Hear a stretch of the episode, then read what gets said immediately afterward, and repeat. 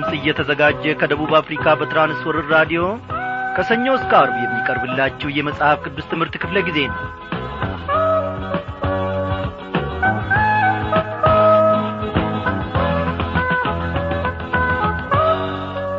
እግዚአብሔር አምላካችን በየቀናቱ በየሰዓቱም እየደገፈን እነሆ ለዚህች ለተወደደች ምሽት ደግሞ ደርሰናል ጌታ ለዘላለም እየተመሰገነ ይሁን።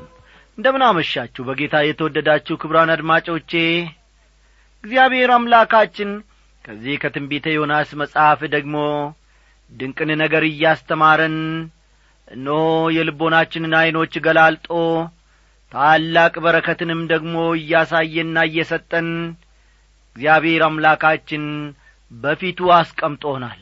ያለፈውን የጐደፈውን ታሪካችንን እግዚአብሔር አምላካችን በልጁ በኢየሱስ ክርስቶስ ሞትና ትንሣኤ ለውጦ ዛሬ ደግሞ ባማረ መልኩ እንድንመላለስ እግዚአብሔር ቸርነቱን አብስቶልናል። ለእርሱ ምን ይሳነዋል? አዎ ደግነትን በጎነትን ጌታ ኢየሱስ ክርስቶስ ሲያደርግልን ቆንጥሮ ወይም ደግሞ ከዚህ አትለፍ ይህ ብቻ ይበቃል በማለት አይገድበንም የለመነውን ያክል ብቻም ሳይሆን እግዚአብሔር አምላካችን ገና የማንለምነውን ገና ደግሞ ልንለምንም ያልነውን ነገር ሁሉ በማወቅ ኖ ከጸጋውና ከበረከቱ ተካፋዮች እንድንሆን ያደርገናል። እግዚአብሔር አምላካችን ፊት ወዳጆቼ ቀርበን ጥቂት ነገርን አንለምን ጥቂት ነገርን ይሰጠናልና አብስተን እንለምን። እግዚአብሔር አምላካችን በረከቱ ሙሉ ነው። አዎ የእግዚአብሔር በረከት ሙሉ ከሆነች ታዲያ እርሱ ታሪካችንንም ከለወጠ በዚህም መልክ እንድንመላለስ ደግሞ ፈቃዱ ከሆነና እነሆ ደከመኝ ታከተኝ ካላለ ለምን እግዚአብሔር አምላካችን ፊት ቀርበን በብዙ አንለምንም? በብዙ ይሰጠናልና ስሙ ለዘላለም ይክበር ይመስገን። ዛሬ እንግዲህ ተከታታዩን የትንቢተ ዮናስ መጽሐፍ ጥናታችንን እንቀጥላለን ማለት ነው። ዛሬ ወደ ዋናው ክፍል ገብተን የምዕራፍ አንድን ትምህርት ጌታ በረዳን መጠን እስከ ቁጥር ሦስት መጨረሻ ድረስ መመልከት እንሞክራለን። እግዚአብሔር አምላካችን ያደረገልንን በማሰብ በፊቱ በዝማሬ እንቆያለን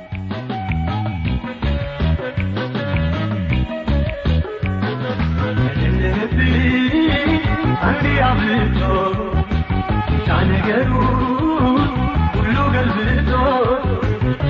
ጨለመብኝ አንዴ አብልጦ ነገሩ ሁሉ ገልብጦ ያለፈውን እንዳላስበው ጥፋቶቹን አነሳሳቸው ያለፈውን እንዳላስበው ጥፋቶቹ አነሳሳቸው ጨለማይ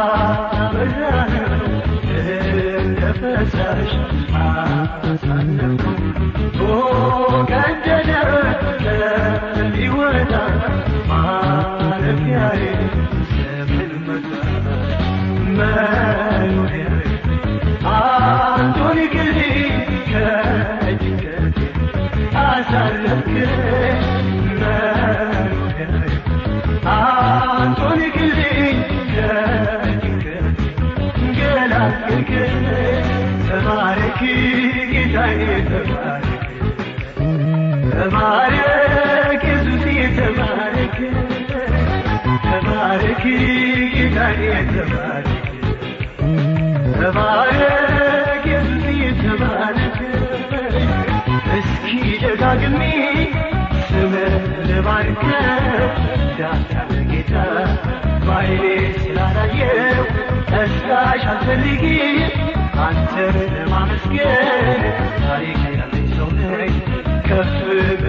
እግዚአብሔር ከፍ በል እግዚአብሔር እስኪ ደጋግሜ ስምህ ልባርከው ዳታለ ጌታ ባይኔ ስላላየው ተስካሽ አልፈልጊ አንተን ለማመስገን ነኝ ከፍ በል እግዚአብሔር ከፍ በል እግዚአብሔር አዎ ልውል እግዚአብሔር አምላካችን ሆይ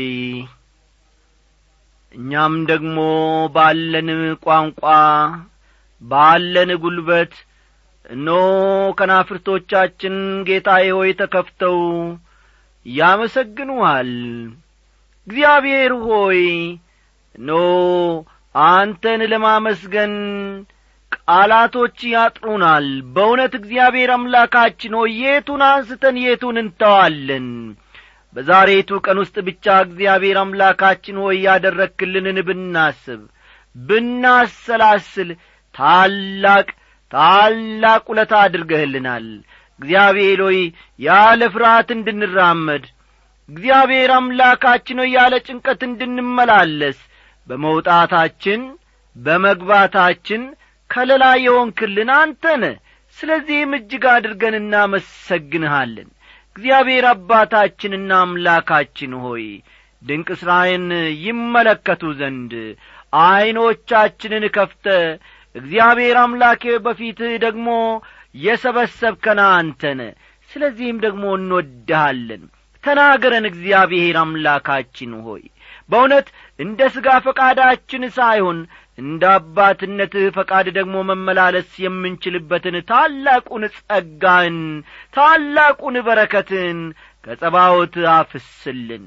ከሚያደናግረን ወደ ኋላ ከሚጐትተን ሕይወታችንን እግዚአብሔር አምላካዊ ከቀና መንገድ ፈቀቅ ሊያደርጋት ከሚሞክር ጠማማ ትውልድና ትምህርት እግዚአብሔር ሆይ አንተ ጠብቀን። በእውነት እግዚአብሔር አምላካችን ሆይ ለዚህ ለጨለማ ዓለም ደግሞ እነሆ እግዚአብሔር አምላኬ ብርሃንና ጨዋ አድርገ ደግሞ ወደ እነሱ እንድትልከን እግዚአብሔር ሆይ እንለምንሃለን። ዛሬ አንተን በማፍቀር እግዚአብሔር አምላኬ ሆይ ሌት ተቀን ለአንተ ደፋ የሚሉ ብዙ ያንተ ልጆች አሉ። ጌታ ኢየሱስ ክርስቶስ እባክ በአባትነት ቸርነት በአባትነት በጎነት አስባቸው። እርምጃቸውን ሩጫቸውን ለአንተም ያላቸውን ጌታ ሆይ የጋለ ፍቅር ደግሞ ጠላት ዲያብሎስ በአንድና በሁለት ምክንያት በቤተሰባቸው በተለያየ ዐይነት አጋጣሚ እየተጠቀመ ጌታ ሆይ ኖ የፍቅራቸውን እግለት እንዳደበዝዝ እንዳጠፋና እንዳቀዘቅዝ ሁሌም ኀይልህን ከጸባዖት ጨምርላቸው ጌታዬና አምላኬ ሆይ ለምን እንደምጸልይ አንተ ታውቃለ እግዚአብሔር ሆይ እህቶች ለአንተ የሚኖሩ ራሳቸውን የሰጡ ወንድሞች ለአንተ ክብር ሲሉ ደግሞ ራሳቸውን የሰጡ ብዙ እጅግ ብዙ ሰዎች አሉ። ትዳራቸውን እንኳን እስከ መተው ድረስ እግዚአብሔር ሆይ ለአንተ ሲሉ እነሆ ሌት ተቀን በበረሃ የሚንከራተቱ አሉ ለእነዚህም ደግሞ እግዚአብሔር አምላኬ በረከትን ከጸባወት እንድሰፍርላቸው ብድራትንም ደግሞ እንድትሰጣቸው በፊትህም እንድታስባቸው ቀኝ እጃቸው እንድትሆንላቸው ኖኔ ባሪያ በዚህ ሆኜ ጸልያለሁ ልዑል ሆይ የፈተናውን ወጥመድ ሁሉ እግዚአብሔር ሆይ ትሰባብር ዘንድ በኢየሱስ ክርስቶስ ስም ታምኜ ወደ አንተ ጸልያለሁ በዚህች ምሽት ደግሞ እግዚአብሔር ሆይ ቃልህን ተናገረን እግዚአብሔር ሆይ ከወትሮ በበለጠ ሁኔታ የአንተን ፍቅር እንድንረዳ ከወትሮ በበለጠ ሁኔታ የአንተን እውቀት እግዚአብሔር ሆይ እንድንረዳ አንተ ለልጆች ያለህን እግዚአብሔር ሆይ በጎ ነገር እንድንረዳ የልቦናችንን ዐይኖች አብራ። እስከ መጨረሻው ድረስ ደግሞ እግዚአብሔር አምላካችን ሆይ የአባትነትህ በረከት ጌታ ሆይ ትፍሰስልን ይህንን ሁሉ ስለምታደርግ እጅግ አድርገን እናመሰግንሃለን በጌታችን በመድኒታችን በኢየሱስ ክርስቶስ አሜን።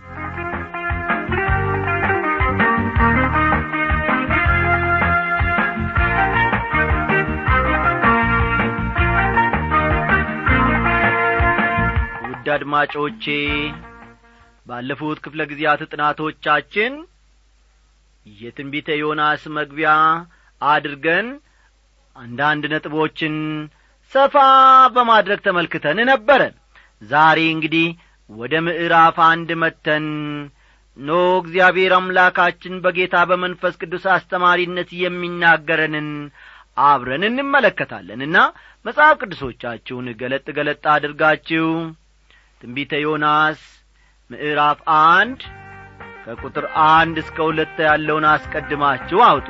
ትንቢተ ዮናስ ምዕራፍ አንድ ከቁጥር አንድ እስከ ሁለት ያለውን ተመልከቱ።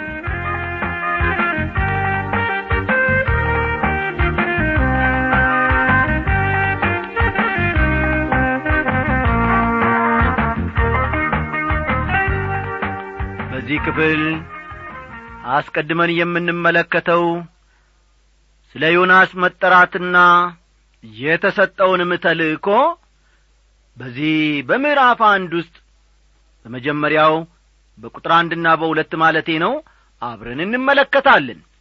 እስቲ ፈጠን ፈጠን እያላችሁ ነጥቦቹን ያዙ። የዮናስ መጠራትና የተሰጠው ተልእኮ ይላል።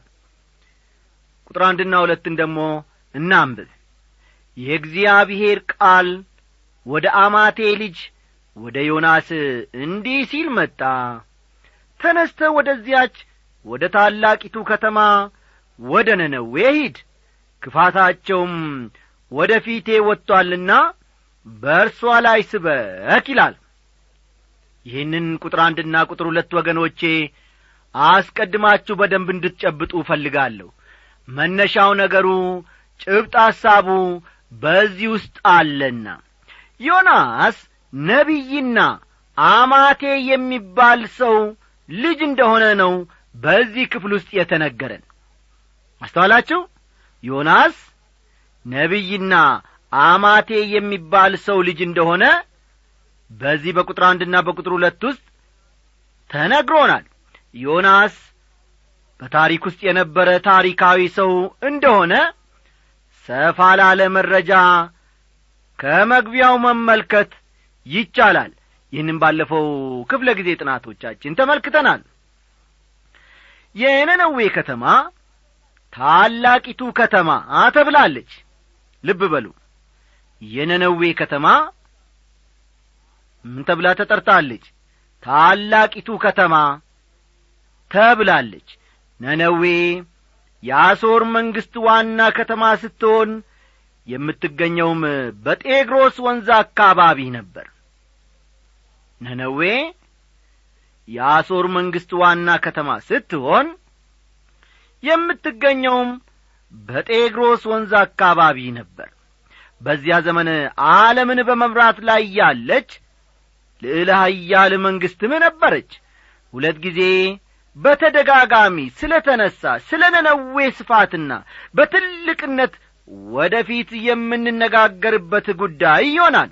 አሁን ግን በጣም አመፀኛ እንደ ነበረችና እግዚአብሔርም ሊፈርድባት መሆኑን ነው የምንመለከተው። ዮናስ ወደ ምዕራብ ስለ መሄዱ ደግሞ የሚያወሳው ክፍል ቁጥር ሦስት ነው። እስቲ አብረን እንመልከት ዮናስ ግን ከእግዚአብሔር ፊት ወደ ቴርሴስ ይኰበልል ዘንድ ተነሣ። ወደ ኢዮጴም ወረደ። ወደ ቴርሴስም የምታልፍ መርከብ አገኘ። ከእግዚአብሔርም ፊት ኰብልሎ ከእነርሱ ጋር ወደ ቴርሴስ ይሄድ ዘንድ ዋጋ ሰጥቶ ወደ እርሷ ገባ ይላል። ወደ መርከቢቱ ማለቱ ነው። እግዚአብሔር ወዳዘዘው ወደ ነነዌ ለመሄድ ዮናስ ወደ ምሥራቅ ከማቅናት ይልቅ በመርከብ ተሳፍሮ ወደ ኢዮጴ ከዚያም ወደ ቴርሴስ ሲሄድ እንመለከታለን። ቴርሴስ በስፔን ባሕር ዳርቻ ፊንቃውያን የመሠረቷት ከተማ ነበረች።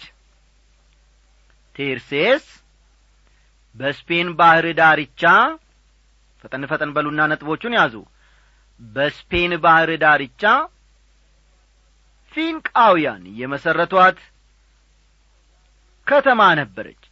እግዚአብሔር ዮናስን ያዘዘው ወደ ምሥራቅ እንዲሄድ ቢሆንም እርሱ ግን ወደ ምዕራብ ሲሄድ ነው የምንመለከተው። ልብ በሉ እግዚአብሔር ዮናስን ያዘዘው ወዴት እንዲሄድ ነው? ወደ ምሥራቅ እንዲሄድ ነበረ። እርሱ ግን አሻፈረኝ ብሎ የአምላኩን ፈቃድና ትእዛዝ ጥሎ ወደ ምዕራብ ሲኰበልል እናያለን። ለመሆኑ ለምንድን ነው ዮናስ እንደዚህ ያደረገው? የሚለው ጥያቄ በአንዳንዶቻችሁ አእምሮ ውስጥ ሊፈጠር ይችላል። ለዚህ መልስ ይሰጣሉ ተብሎ የሚታሰቡ የተለያዩ ምክንያቶች ቀርበዋል። ከእነዚህም ጥቂቶቹ የሚከተሉት ናቸው ነጥቦቹን ያዙ። ዮናስ ወደ ምሥራቅ ከመሄድ ይልቅ ወደ ምዕራብ የኰበለለበት ምክንያቶች ጥቂቶቹ ተዘርዝረዋልና ጻፍ ጻፍ አድርጓቸው። አንደኛ ዮናስ የነነዌ ሰዎችን በጣም ይጠላ ስለ ነበር ዮናስ የነነዌ ሰዎችን በጣም ይጠላ ስለ ነበር ከታሰበባቸው ጥፋት እንዲያመልጡ አልፈለገም ተመልከቱ እንግዲህ ይህ የመጀመሪያው ምክንያት ነው ማለት ነው። ዮናስ የነነዌ ሰዎችን በጣም ይጠላ ስለ ነበር ከታሰበባቸው ጥፋት እንዲያመልጡ ከታሰበባቸው ጥፋት እንዲያመልጡ አልፈለገም ለዚህ ጥላቻውም ምክንያት ነበረው። አሦራውያን የወቅቱ ልዕለ ሀያል መንግሥት ቢሆኑም አሦራውያን በዚያን ሰዓት ወይም የወቅቱ ልዕለ ሀያል መንግሥት ቢሆኑም ሕዝብን በማሰቃየት የታወቁ ነበሩ። ከዚህም የተነሣ በጣም ይጠሉ ነበረ የአሦር ጦር ለወረራ እየገሰገሰ እንደሆነና በአሸናፊነት እንደሚመጣ የተረዱ ሕዝቦች በእነርሱ እጅ ከመውደቅ ይልቅ ራሳቸውን በራሳቸው ማጥፋትን ይመርጡ ነበር። በዚህ ወቅት አሶር ሰሜናዊው የእስራኤል መንግሥትን ለማጥቃት ዝግጅት ላይ ነበረ። እንደሚታወቀው ሰሜናዊው የእስራኤል መንግሥትና ሶርያ ለረጅም ዘመን እርስ በርስ ሲዋጉ ነበር። እዚህ ላይ አስተውሉ። ሰሜናዊው የእስራኤል መንግሥትና ሶርያ ለረጅም ዘመን እርስ በርስ ይጣሉ ወይም ይዋጉ ነበር። አሁን ግን በስተ ሰሜንና በስተ ምሥራቅ በኩል ሊቃጣባቸው ከሚችለው ጥቃት ራሳቸውን ለመጠበቅ ኅብረት መፍጠር ነበረባቸው። ውሎ አድሮ ግን አሶር እስራኤልንም ሆነ ሶርያን ድል አድርጋ መግባቷ አልቀረም።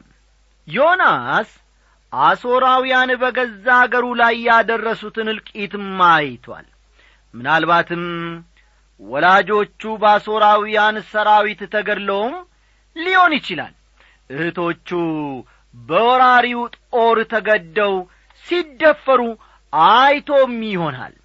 ይህ ሁሉ ታዲያ በአንድነት ተጠረቃቅሞና ተደማምሮ ዮናስ አሦራውያንን እንዲጠላ ምክንያት ሆኖታል።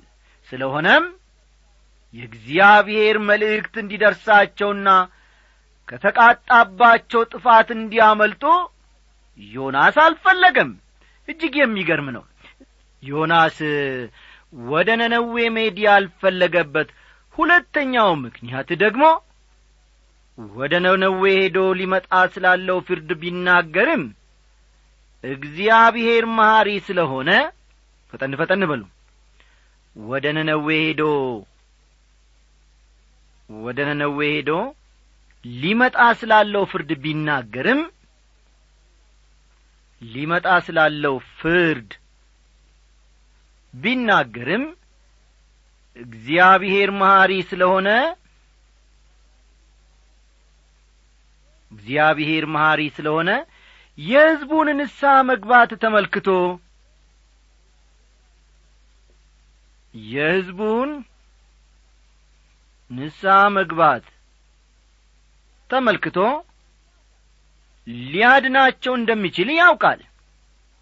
ደህንነት ለአሦራውያን የሚመኘው ነገር አልነበረም። ደህንነት ዮናስ ለአሦራውያን የሚመኘው ነገር አልነበረም። ከዚህም የተነሣ በተቃራኒ አቅጣጫ መሄድን መርጧል። ይህ ሁለተኛው ምክንያት ነው ማለት ነው። ደህንነት ዮናስ ለአሦራውያን የሚመኘው ነገር አልነበረም። ከዚህም የተነሣ ዮናስ እግዚአብሔር ያዘዘውን መንገድ ትቶ በተቃራኒው መሄድን መርጧል። ሦስተኛ እግዚአብሔር ወዳዘዘው ሳይሆን ወደ ተቃራኒው አቅጣጫ ዮናስ የሄደበት ሦስተኛው ምክንያት ዮናስ ለእግዚአብሔር ባለመታዘዙ ነው። ይህ ሦስተኛው ምክንያት ነው ማለት ነው። እግዚአብሔር ወዳዘዘው ሳይሆን ወደ ተቃራኒው አቅጣጫ የሄደበት ሦስተኛው ምክንያት ዮናስ ለእግዚአብሔር ባለመታዘዙ ነው። ዮናስ ለእግዚአብሔር ባለመታዘዙ ነው። ለዚህ ምንም ጥያቄ የለበትም። እንደ አባካኙ ልጅ ሁሉ እርሱም ከእግዚአብሔር ፈቃድ ወጥቶአል የኋላ ኋላ ግን አለመታዘዙ ያመጣበትን ወደ ፊት ከምዕራፍ አራት በስፋት የምንመለከተው ይሆናል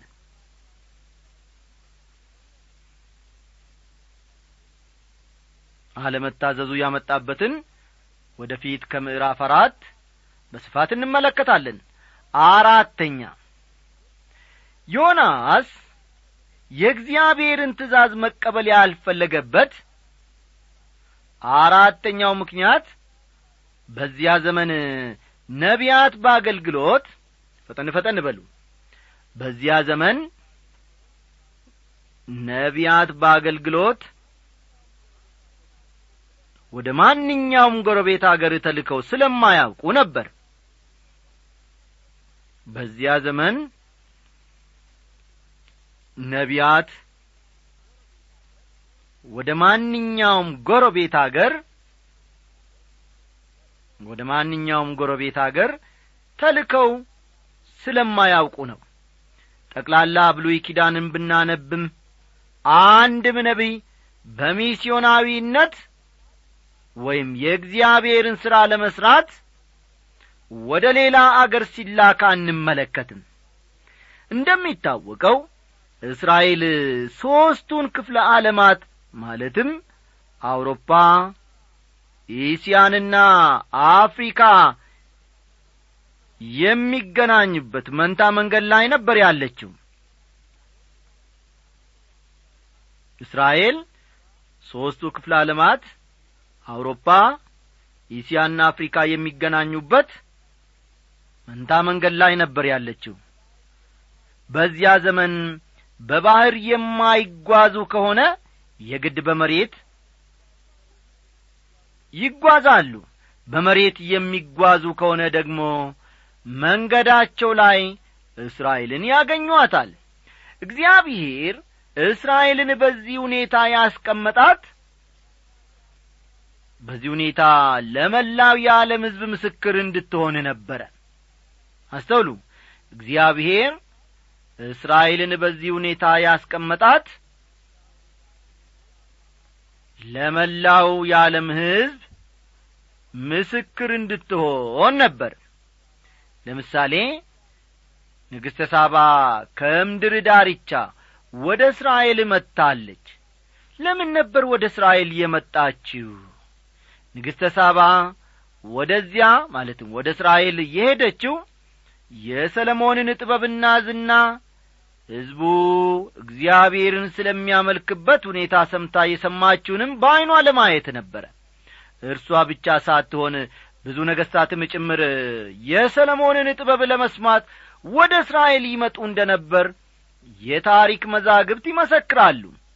እስራኤል ለአሕዛብ ስለ እግዚአብሔር የምትመሰክረው በእንዲህ ያሉ አጫጭር አጋጣሚዎች በሚመጡበት ጊዜ እንጂ እንደ ሚስዮናውያን ወደ ሌሎች አገሮች በመሄድ አልነበረም ልምዱም አልነበራትም። የዮናስ ጉዳይም ወገኖቼ ከዚህ የተለየ አልነበረም። ተነስተ ወደ ነነዌ ሂድ ተብሎ በእግዚአብሔር ሲነገረው ዮናስ ለመቀበል ያመነታው የትኛውም እስራኤላዊ ነቢይ ወደ አሕዛብ አገር ተልኮ ስለማያውቅ ነበረ። እግዚአብሔር ነቢያትን ወደ ተለያዩ አገሮች የመላክ አሰራር ስላልነበረው እኔ የመጀመሪያው ልሆን እችላለሁ ብሎ አላሰበም። ወደ ቴርሴስም የምታልፍ መርከብ አገኘ። ከእግዚአብሔር ፊት ኮብልሎ ከእነርሱ ጋር ማለትም ከተጓዦቹ ጋር ወደ ቴርሴስ ይሄድ ዘንድ ዋጋ ሰጥቶ ወደ መርከቧ ውስጥ ገባ። ወገኖቼ በእግዚአብሔር ፈቃድ ውስጥ ወይም ደግሞ ከእግዚአብሔር ፈቃድ ውጭ መሆናችንን ለመመርመር ከዮናስ ታሪክ የምንማረው ታላቅ ቁም ነገር ይኖረናል ምንም እንኳ በእግዚአብሔር ፈቃድ መሠረት እየሄዳችሁ ወይም በእግዚአብሔር ፈቃድ እያመጻችሁ እንደሆነ መናገር ባልችልም አንድ ነገር ግን በእርግጠኝነት መናገር ይችላለሁ ይኸውም በመንገዳችን ችግርና መከራ ስለ ገጠመን ብቻ ከእግዚአብሔር ፈቃድ ውጪ ለመሆናችን ማስረጃ ሊሆነን አለመቻሉን ነው። እንዲያውም በእግዚአብሔር ፈቃድ ውስጥ መሆናችሁን የሚመሰክር ሊሆን ይችላል። ተወዳጁ ዝናገየቱ በታይ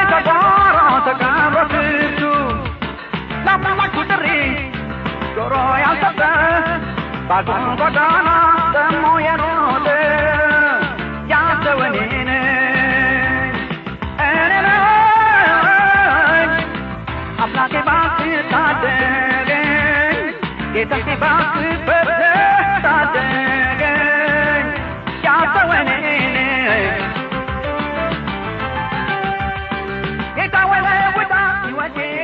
ወዳጆቼ እኔና እናንተ ለእግዚአብሔር ፈቃድ እንድንገዛ በዚህች ምሽት መንፈስ ቅዱስ ይናገረናል ይጠራናል። ምናልባት በአንድና በሁለት ምክንያት ከእግዚአብሔር መንገድ አፈንግጠን ሊሆን ይችላል። ምናልባት ባለፈው ክፍለ ጊዜ እግዚአብሔር በቃሉ አማካይነት በቤተ ክርስቲያን ወይም በመንደር ፕሮግራም ወይም በተለያየ አጋጣሚ ተመለሱ ለፈቃዴ ተገዙ በማለት በቃሉ አማካኝነት ተናግሮንና ገስጾን ሊሆን ይችላል። እምቢተኝነታችን በእግዚአብሔር ፊት ከተረጋገጠ ጥፋት ይሆናልና አሁኑኑ ወደ እርሱ እንመለስ። ለእግዚአብሔር ፈቃድ ልባችንን እናስገዛ። ደናደሩልን መንገድጌ መስሎኝ ነበረ የሚያገናኝ በትሻለሁ እምቢተኛ ነኝ እምቢተኛ ነኝ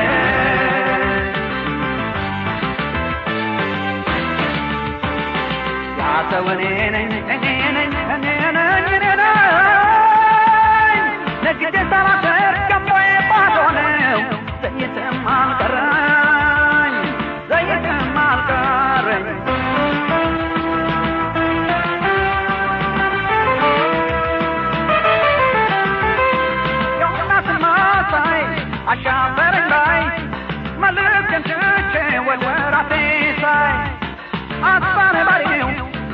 ወዷ ታደረኝ እሺን አምላኬ ማለት ቢሳነኝ ዮናስ እኔ ነኝ እኔ ነኝ አምላኬ እባክህ ታደገኝ ጌታዬ እባክህ ፈጥነህ